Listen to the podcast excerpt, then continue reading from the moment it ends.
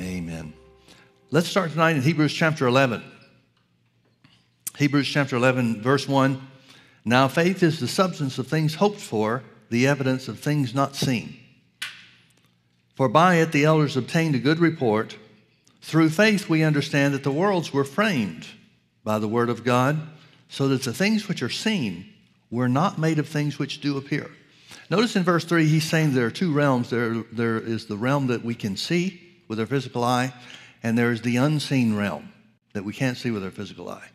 Now, notice also in verse 1 faith is the substance of things hoped for, the evidence of things not seen. That phrase, evidence of things not seen, has got to be talking about the other realm that verse 3 is referring to, the unseen realm that is more powerful than the physical realm, the unseen realm that was the source and the origin of the creation of everything that we see and know in this natural realm. But notice that faith gives substance to something. Hope doesn't have any substance. Hope is a goal setter. You and I can hope for healing, but unless we can find something from God that promises it to us, it'll never have any substance. And I think a lot of times people think they're in faith, but they're really in hope. I know that's the case when people come and ask me to pray for their healing, and I ask them what word, what scriptures are they standing on, and they don't have any. The Bible says, So then faith cometh by hearing, and hearing by the word. Except or apart from the word of God, it's impossible to have faith. Now, you can hear stories of people that were healed, and that can inspire your faith. But in order to have faith, in order to have a solid foundation for something to change, in this natural realm, you're going to have to have the Word of God on the subject. Faith gives substance to the things that you hope for. As soon as I find Scripture that says Jesus took my infirmities and bore my sicknesses, and with his stripes I'm healed, immediately I can go from the hope of having healing to faith that I can receive it because of what's already been done. Faith gives substance to things hoped for. Faith gives substance to things that are hoped for. And again, the only place that that faith can come from is from the Word of God. The Word of God is the only solid foundation for faith, Bible faith at least. There are different things that we could talk about and, and qualify as faith, but I'm talking about Bible faith, the kind of faith that receives from God, can only come by the Word. Now I want to read also to you in 2 Corinthians chapter 4, beginning in verse 16, it says, For which cause we faint not, but though our outward man perish or is decaying, yet the inward man is renewed day by day. Again, Paul is talking about, in this case, Paul is talking about the unseen man versus the seen man. The man that belongs to the unseen realm, which is the inward man, the hidden man of the heart, Peter calls him, versus the outward man, which is subject to the, the eight they'll talk about how that the scripture says all things work together for good to them that are called according to his purpose. I know I grew up with that scripture, and it was always used to explain bad things that we didn't understand why they were happening. Well, we know somebody gets sick and died. Well, we know that all things work together for good. But that verse of scripture talking about all things working together for good comes after a previous scripture verse 28 when it talks about praying in the Holy Ghost.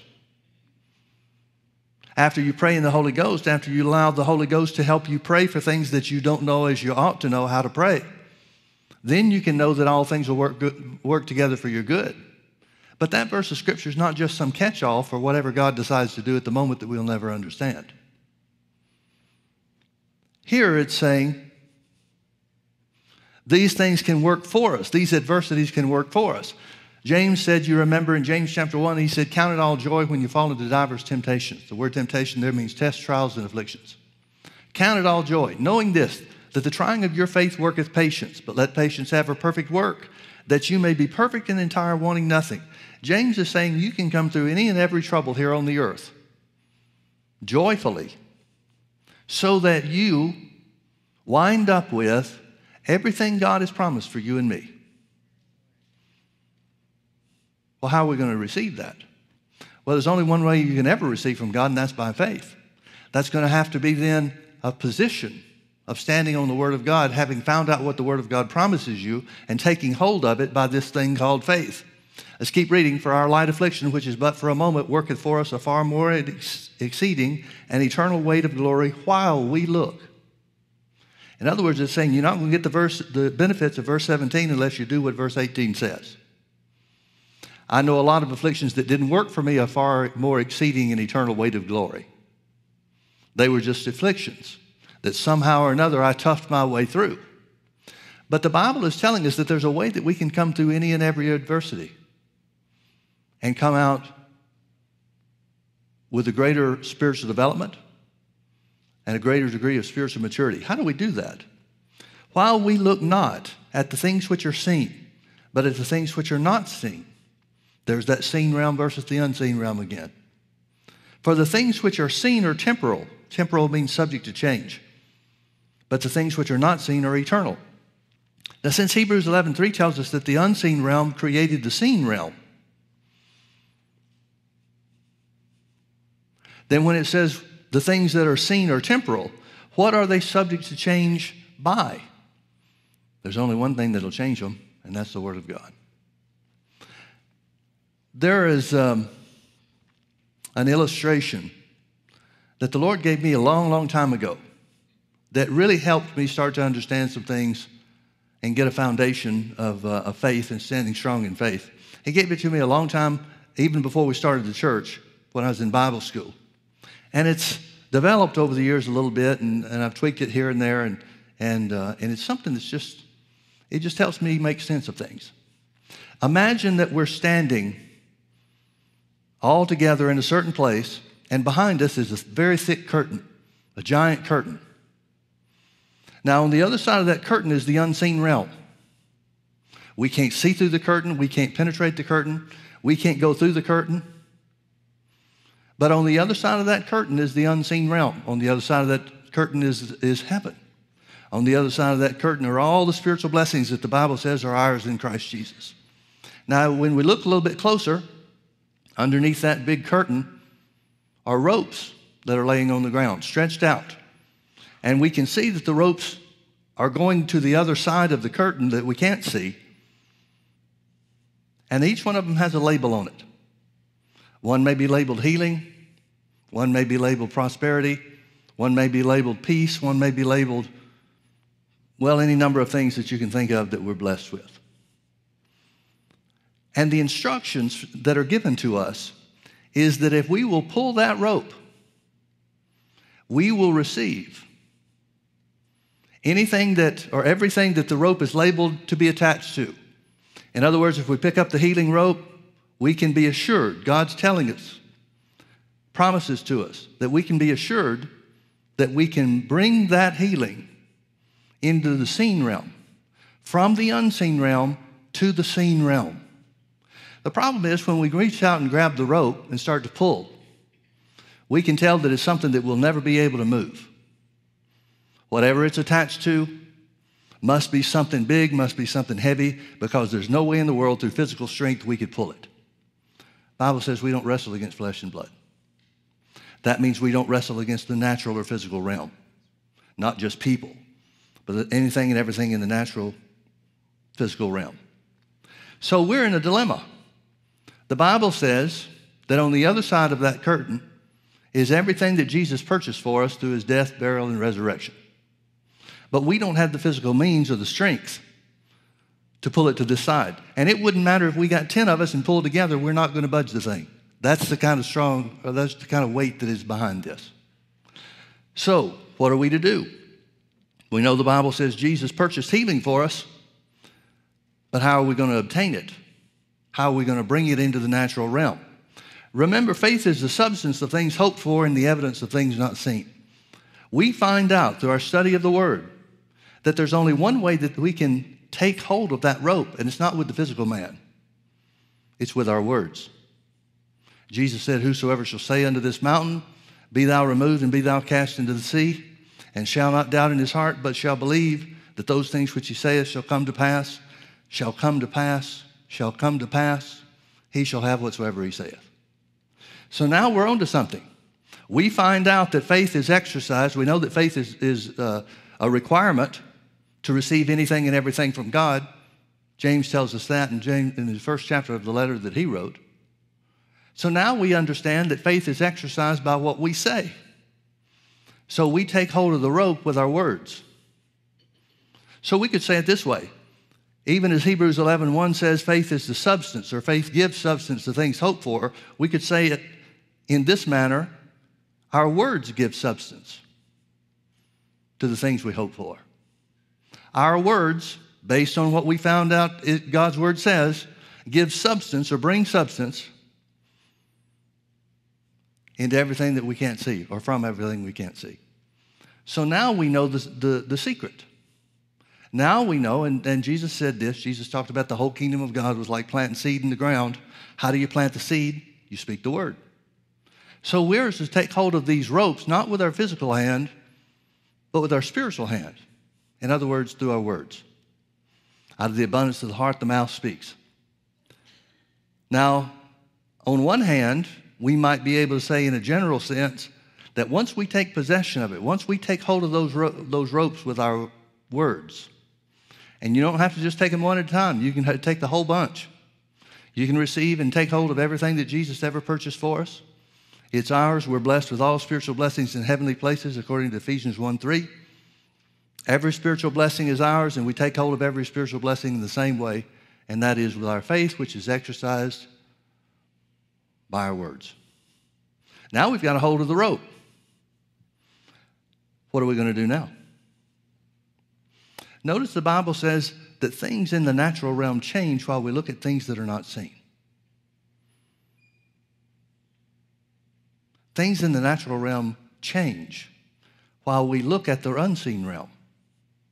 Instead of looking at circumstances, instead of looking at our body, checking how we feel, we look only at the things which are on the other side of the veil. Now, since we can't see through the veil, we're going to have to have a roadmap. We're going to have to have some revelation of what's on the other side of that veil.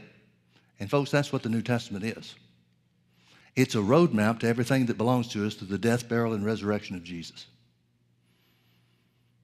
It's intended and designed to reveal to us what's ours and how to take hold of it.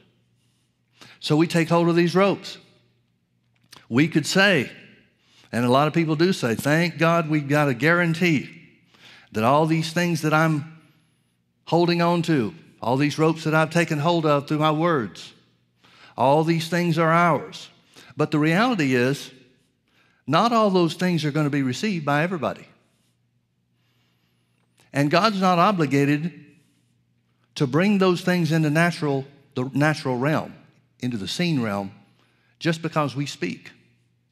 Now, you may be thinking, well, I thought that's what we were supposed to do. Well, it is what we're supposed to do, but there's a catch.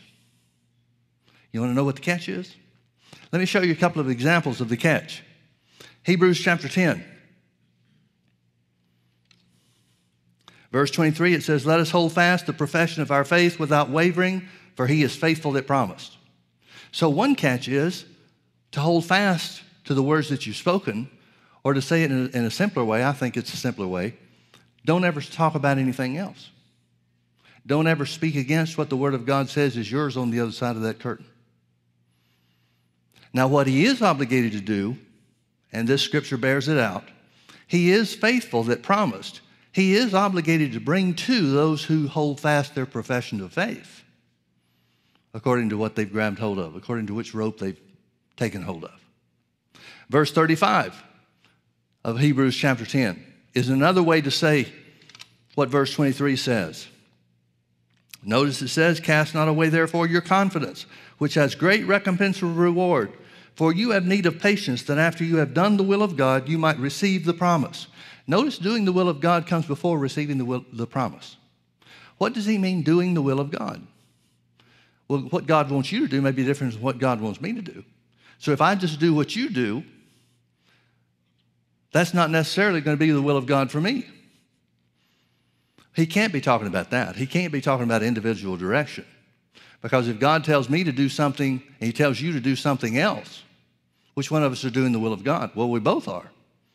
But there's no continuity to it. Notice He said, Cast not away your confidence, which has great recompense of reward. In other words, the confidence or the faith.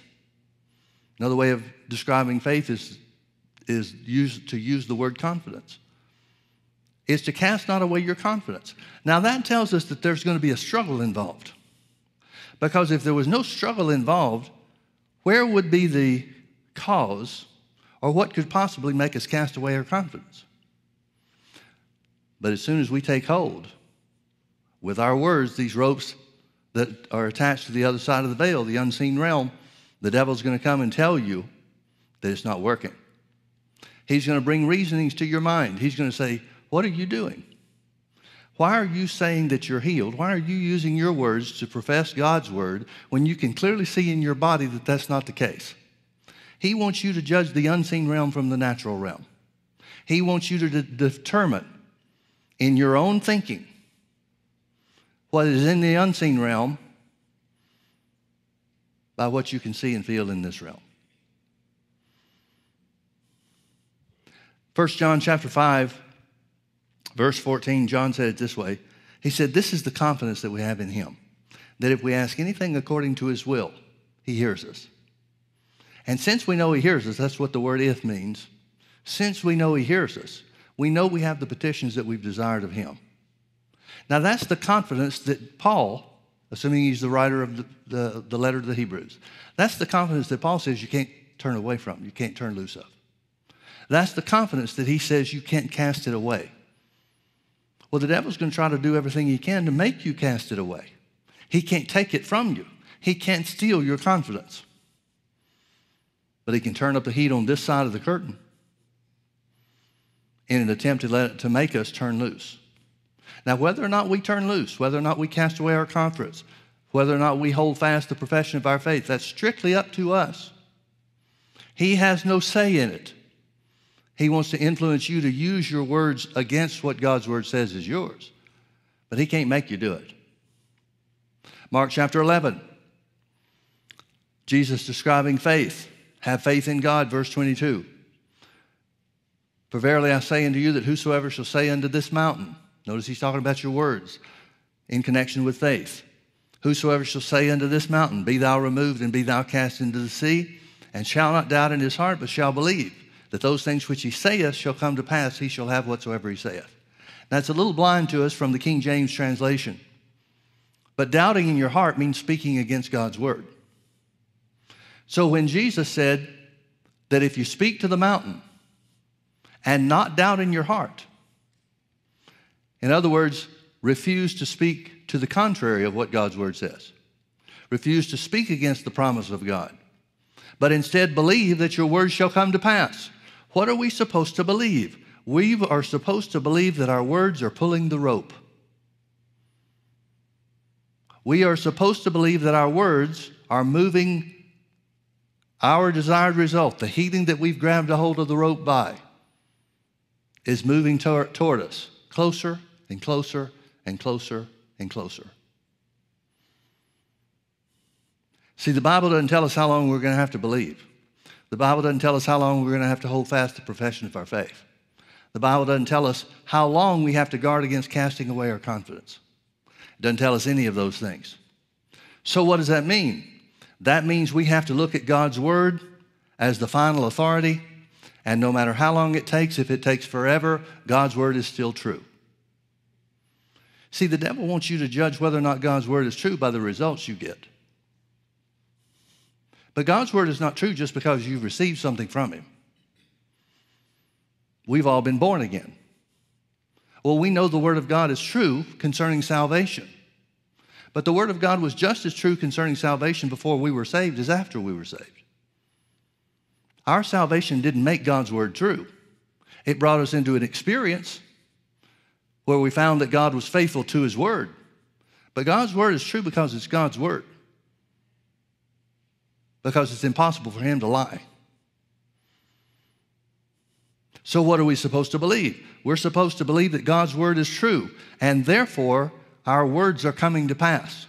Now, remember, it's through our words that we're holding on to the rope. It's through our words that we're holding on to something that's unseen.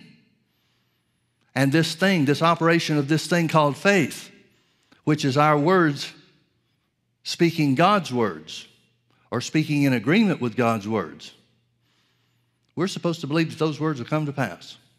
Jesus said, if you'll do that, which denotes effort, it denotes determination, it even denotes time. If you'll do that, you'll have whatever you say. Whatever is on the other side of the, the other end of the rope that you've taken hold of with your words will be manifest in this physical realm. Then Jesus went further. Verse 24 of Mark chapter 11. He said, Therefore I say unto you, what things soever you desire, when you pray, believe that you receive them and you shall have them. So many Christians think that prayer is the thing that gets God to work, that prayer is the thing that gets God to move on your behalf. But it's not prayer that gets God to move on your behalf, it's faith that moves God. And so, if the prayer of faith is going to work, he said the prayer of faith will work for anybody and everybody who believes they receive when they pray. But that's really the only requirement that God places on us. It's really the only sure way that you can receive what's on the other side of the veil. To believe that you receive when you pray. Well, if we believe that we receive when we pray, and yet we can't see it, it's still on the other side of the veil, what are we supposed to do? That's where the Bible says, thank God and offer Him the praise of thanksgiving, sacrifice of praise. That's where James was saying, Count it all joy when you fall into diverse temptations. Now, folks, remember the story of Abraham in Romans chapter 4? The Bible says Abraham was promised a son. God showed him the stars in the sky and said, So shall your seed be. But now he's 100 years old and his body's not working in the way that it needs to to have a child. And Sarah's 90 years old and her body's not working that way either. They're past childbearing years. So, what are they going to do? The Bible says that Abraham was strong in faith because he did two things. One thing that he did was look to the promise of God. What promise did God give him? So shall your seed be. Now, the Bible says in Hebrews chapter 11, and I'm not sure exactly how this works, so I'm going to have to make a couple of assumptions here. So if I'm wrong, you forgive me, but I think you'll understand the assumptions that I make. The Bible says through faith, Sarah received strength to conceive. So, what does that mean Abraham is, is saying? What does that mean that Abraham and Sarah are believing or holding on to? I uh, assume from the scripture that I just quoted, I assume that they're believing for strength to have a child. Now, that may not necessarily be true. They may just be believing that the promise of God is true, and so, so be it. But let's imagine that they're believing for strength to conceive. Let's believe that they're, or let's assume for a minute, that their faith is on something that would have to take place in order for them to have a child. And that is for their bodies to receive strength beyond their years or in spite of their ages. So, what are they doing? They're believing day after day after day after day after day that something's changing in their bodies so that they can come together. Sarah can conceive a child, Abraham can impregnate her, and they will have the child of promise. So they're believing day after day after day. I wonder how many days they were believing before the devil showed up and said, Nothing's changed. See, we read some of these stories of the heroes of faith and we imagine that the devil left them alone. But I'm guessing that if you make the Hall of Fame of Heroes of Faith, you've won your battles. And those battles would certainly be as strong or as significant, if not more so, than the battle that you and I face. Well, I don't know about you, but every battle that I face concerning the devil is he's always right there to tell me what's not happening. Doesn't he do the same to you?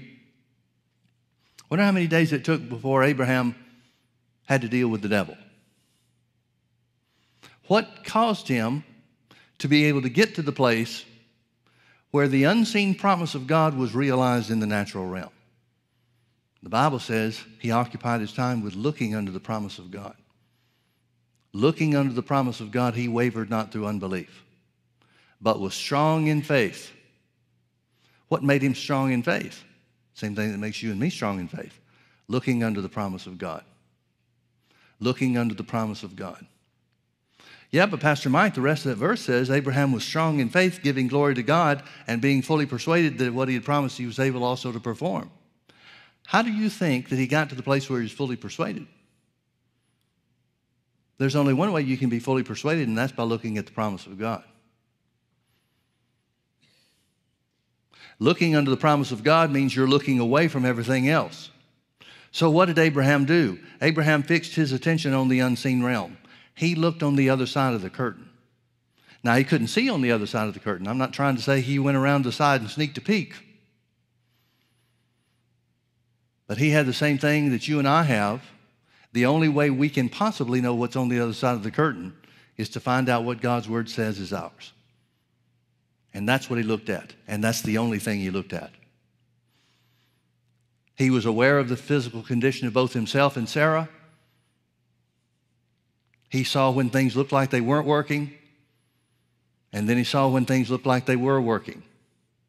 But the only way that he could stay strong in faith is the same for you and I, and that is to look to the promise of God, to focus entirely and focus only on what God said. The Bible goes further in Romans chapter 4 and it says Abraham considered his body considered not his body now dead when he was 100 years old, neither yet the deadness of Sarah's womb. That doesn't mean he denied their ages. That doesn't mean he just looked away and said, Well, I don't want to think about that. It means he chose something on purpose to look at that was greater than the physical circumstance. And the Bible tells us what that was. He looked under the promise of God. He looked under the promise of God. What did that necessitate that he do? Well, we know in other situations, in other scriptures we've just read, that we hold fast the confidence that we have in Him because we're operating according to His will by holding fast the profession of our faith. He refused to allow anything to come out of his mouth that was contrary to what God had said.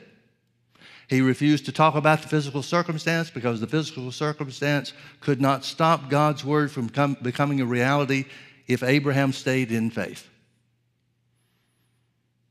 He refused to cast away his confidence, no matter what he looked like, no matter what his wife looked like, no matter what it looked like was going on in their bodies. He chose to be strong in faith. A choice to look at the unseen realm, a choice to look at the promises of God concerning what's yours on the other side of the veil, is a choice to be strong in faith. Some people have the idea that, that people are born with greater faith, some people are born with greater faith than others. But the reality is, strong faith is a choice, weak faith is a choice. And it's determined by what you look at, it's determined by what you keep your eyes fixed upon, it's determined by what you focus on. Now, we know what works, and that's the reason the story of Abraham is given to us in the scripture. What works is to look under the promise of God where it says Abraham considered not his own body now dead when he was about 100 years old, neither yet the deadness of Sarah's womb, doesn't mean he's denying the circumstances. It means he's looking at something that is a greater truth. It means he's looking at something that can change the physical realm and the physical circumstances. What is that? God's Word. And it's the only thing that can. It's the only thing that can. So, what does Abraham do? Well, he became fully persuaded by looking under the promise of God. And then he did one more thing he gave glory to God. He thanked God for the answer before he could see the answer. Now, why would you do that? What would make a person do that? Well, there's only one thing that can bring us to that place, folks, and that is if we look under the promise of God enough, consistently enough, so that it's the only thing that's before our eyes then we'll see ourselves with the answer no matter what the circumstances are. And when you see yourself with the answer, there's no way you can help but praise God for it. So Abraham was strong in faith. He looked under the promise of God and not to his body, the condition of his body. And that brought him to the place where he was fully persuaded. Fully persuaded that what God had promised he was able also to perform. And then he thanked God for the answer. He glorified God for the answer. Well, the child was born. The child's on the, the, the seen side of the veil. He's got a little boy that he can hold in his hands. He can teach him, and he did. He taught him about God. He taught him about the things of God. He taught him who he was in covenant with. And as his son began to mature, there came a point in time when God put him to the test, the ultimate and the supreme test. He said, Offer Isaac as a sacrifice. Now, there's a little play on words there that the English doesn't really bring out. God never told him to kill his son as the sacrifice or to be the sacrifice. He said, Offer him like you're going to. The Bible says God can't tempt anybody with evil. Well, murder would be evil, wouldn't it? Offering your child as a sacrifice would be evil, wouldn't it? So that's not what God said. It's, it's, impossible for that to be what God said. But the point is simply this there, there came a point in time, and we don't know exactly how old uh, Isaac was at this point. I've seen estimates anywhere between uh, 12 and 17 years old. The only thing that we know is the Bible tells us that he uses a word that indicates that there's stubble on his uh, stubble of his beard on his chin. And that's why people come up with the, uh, I assume that's why people come up with the, the estimates between 12 and 17 years old. But however old he is, there comes a point in time where Isaac is told by his father that they're going to travel three days and offer God a sacrifice. Well, that's not new for Isaac. He's ready to go. He knows what they're supposed to do. So he puts everything on, on the animals that they're going to need for the sacrifice. And then he realizes something's missing. He said, Dad, we've got the fire, we've got the wood, we've got everything we need for the altar, but we didn't bring a sacrifice. And Abraham said, Remember, Abraham is this guy that believed for the impossible by looking under the promise of God. And remember what that promise was so shall your seed be. And it refers to when God shows him the stars in the sky. He said, That's what your seed will be like. Abraham knows who that seed is going to come through, doesn't he? Abraham is not expecting to have more children, he's expecting Isaac to have children and to continue his line or his seed. So Abraham says, knowing full well the promise of God is, So shall your seed be as the stars of the sky. He tells his son that God will provide himself a sacrifice. I don't have any doubt that he was speaking by the inspiration of the Holy Ghost. Because God in response to Abraham's faith and willingness to obey his heavenly father, or God in heaven. He wasn't born again, so I don't guess we call him his father yet. Abraham's desire to obey God was so great that God was then obligated to offer his son. Since Abraham offered his to God, God had to offer his son, Jesus, to us. So they travel three days. That's significant as far as the three days between Jesus' crucifixion and his resurrection. And they finally get to the place, God says, That mountain right there is where I want you to go. So he tells the other guys, tells the other servants that are on the, the trip with him, he says, Stay here, Isaac and I will go up to the mountain and offer a sacrifice unto God and we'll return. He said, We will return. He said, We will return. Now, here's what I want you to see. Notice how Abraham has changed. Age 75, God appears to him and says, Go to the land that I tell you to go. Leave your father's land and go where I tell you to go. And I'll bless you, and you'll be a blessing, and I'll make your name great. Abraham receives the promise of God over the years, all except the one, and that is the promise of having children. So he gets to about 100 years old, and Isaac is born. Now, some 15 years maybe later, Abraham has the promise of God realized. He's watching every day. He's watching his son, looking at his son every day. He's got proof that God's promise is true. He's got proof that God does what he promises. And then God says, offer him as a sacrifice. At this point, Abraham has turned into an anything is possible guy. He wasn't that way when he was about 99 years old. God appeared to him and told him he was going to have a son, and Abraham laughed and basically said, God, I'm too old. Why don't you just bless Ishmael? He was born of Sarah's handmaid Hagar. He's the father of the Arab people today. And God said, Well, I will take care of him and I will bless him because he's yours, but the child of promise, the one that I promised you, is Isaac. He'll be born in about a year. So Abraham goes from being a person of faith and seeing God's word realized to at least being in doubt and unbelief in that one area for a period of time. We don't know how long. But he changed that. The promise of God, the reassurance of God that his original promise was still true, was enough to cause Abraham to change from unbelief to faith. Not just any faith, strong faith, miracle working faith.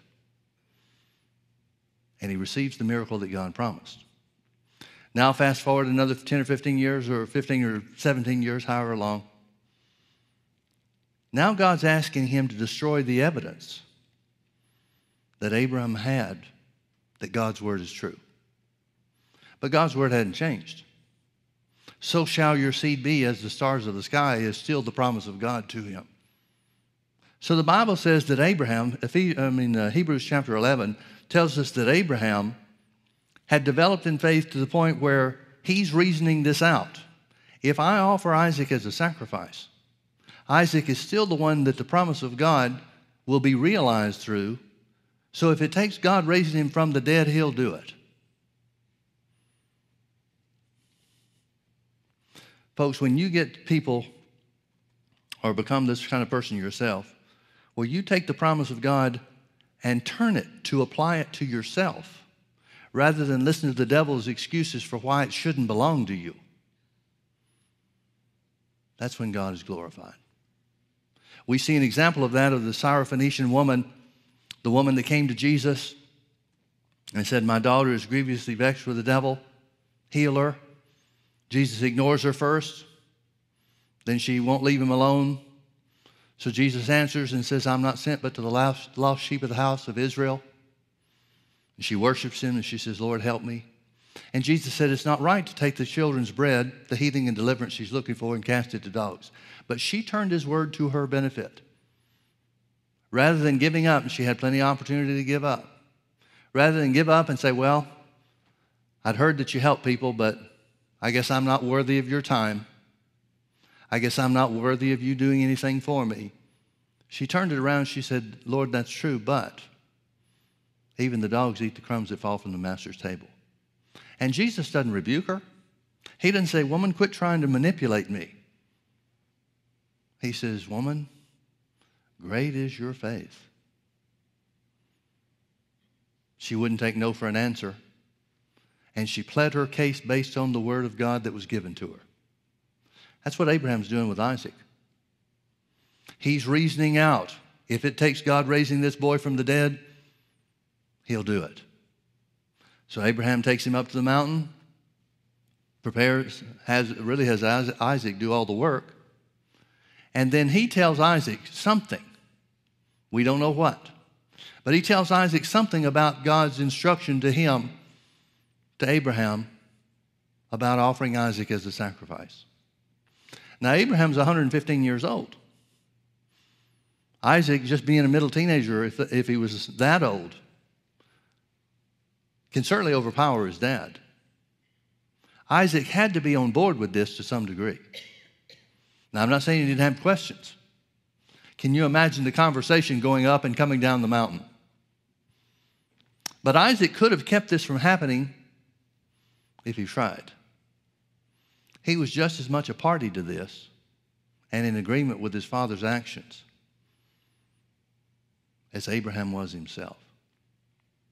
You know what that tells me?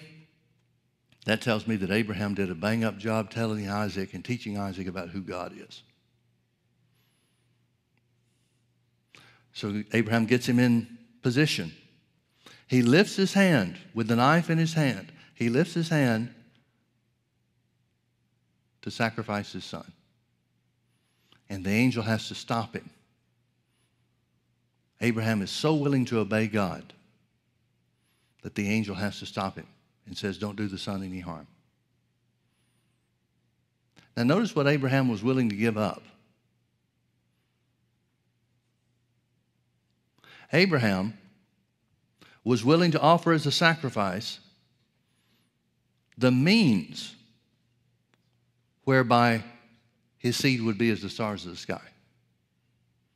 That corresponds to us seeing results in faith. That corresponds to us believing God for healing and things start getting better. I've seen this over and over again. I've seen that people's faith starts to work to bring healing and health to them. And when their circumstances or their symptoms improve, they look at the symptoms as their evidence.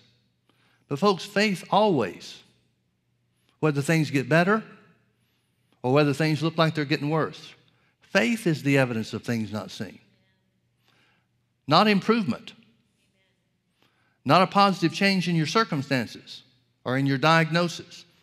I've seen people go to doctors and doctors tell them, hey, you're getting better. And they, put their, they shift their faith over onto what the doctor said and miss out on what God had and what really began in their bodies. Faith always and only can be based in God's Word. So, what happens? The angel shows them a little lamb that's stuck in the brush nearby. They offer that as a sacrifice, and they come down the mountain. Now, no matter what Isaac thought about this plan, on the way to the, to the mountain, Mount Moriah, we don't know when Abraham talked to him. I have to assume that he told him what was going on at some point, but we don't know if that was before they started off on the three day journey. We don't know if that was when he got to the top of the mountain. It had to be sometime after Isaac said we forget, we're forgetting the sacrifice, because if he knew what was going on at that point, he wouldn't have made that observation. But where that occurred, I really don't know. But can you imagine the talk that he had with Isaac coming down the mountain? Can you imagine now that Isaac's eyes are completely opened to the miraculous God that his father's in covenant with? To the willingness of God Himself, the creator of the universe, to do for his covenant partner anything and everything in the, in the universe. Now, folks, that operation, to me, is even greater faith than Romans chapter 4 talks about concerning the birth of Isaac. As a father, I look at that situation and wonder would I do the same thing? And I honestly have come to the conclusion over the years there's no way to answer that because God never told me to do it. Faith comes by hearing, hearing by the word. So, unless God has told you something along those lines, there's no way you could have faith for it. What I do know is I don't have faith for it at this point. I do not have faith for it, and there would be no way that I could have faith for it because God hadn't given the word. But Abraham sure did. I want you to notice, folks, Abraham didn't drop the rope even after Isaac was born. He's the ultimate in holding fast the profession of your faith. Now, why does the Bible tell us these stories? So that we can apply them to ourselves, so that we can know what the ingredients are that bring miraculous victories in our lives, that pull the rope from the unseen realm into the seen realm, even our words. God has guaranteed that if we will hold fast the profession of our faith, that we'll receive because he's faithful who promised. And it'll work every time. I wish I could tell you that it'll work overnight. But I can tell you that it works. Amen. Let's pray. Father, thank you for the privilege that we have to walk by faith. Thank you for your word that becomes the foundation that we can stand upon, the foundation that we can believe you for even the miraculous.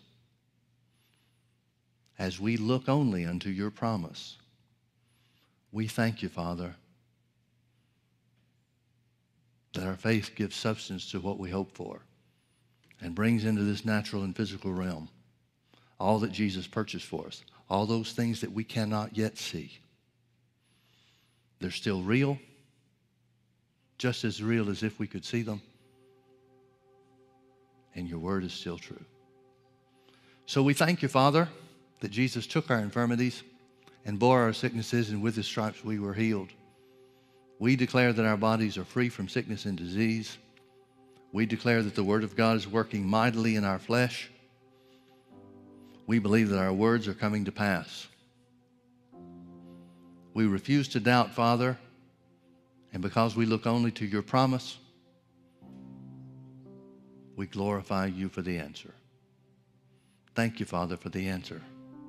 Thank you for the healing power of God that restores our bodies. Even as you said in Jeremiah 30, verse 17, Father, I will restore you to health and heal your wounds. We call our health restored and our wounds healed. You said that you redeem our lives from destruction, Father, and crown us with loving kindness and tender mercies. You said that you've made an utter end of affliction through Jesus, and affliction shall not rise again the second time. We thank you, Father, for lifting the burden of, off our shoulders and the yoke of, off our necks. And the yoke shall be destroyed because of the anointing. Thank you, Father, for your healing power. We believe your word. We worship you, Father. We magnify your holy name. We call ourselves healed. We call ourselves whole we call our bodies well in the precious and holy name of Jesus. Thank you, Father, for making it real, for keeping your word as you always do. In Jesus' name. Say it with me I'm healed by the stripes of Jesus. No matter what it looks like, healing is mine. I'll never turn back. I'll never give up because healing is mine. Amen. Amen. Hallelujah. It's good to know we are healed. Amen. No matter what it looks like, no matter what we feel like, healing is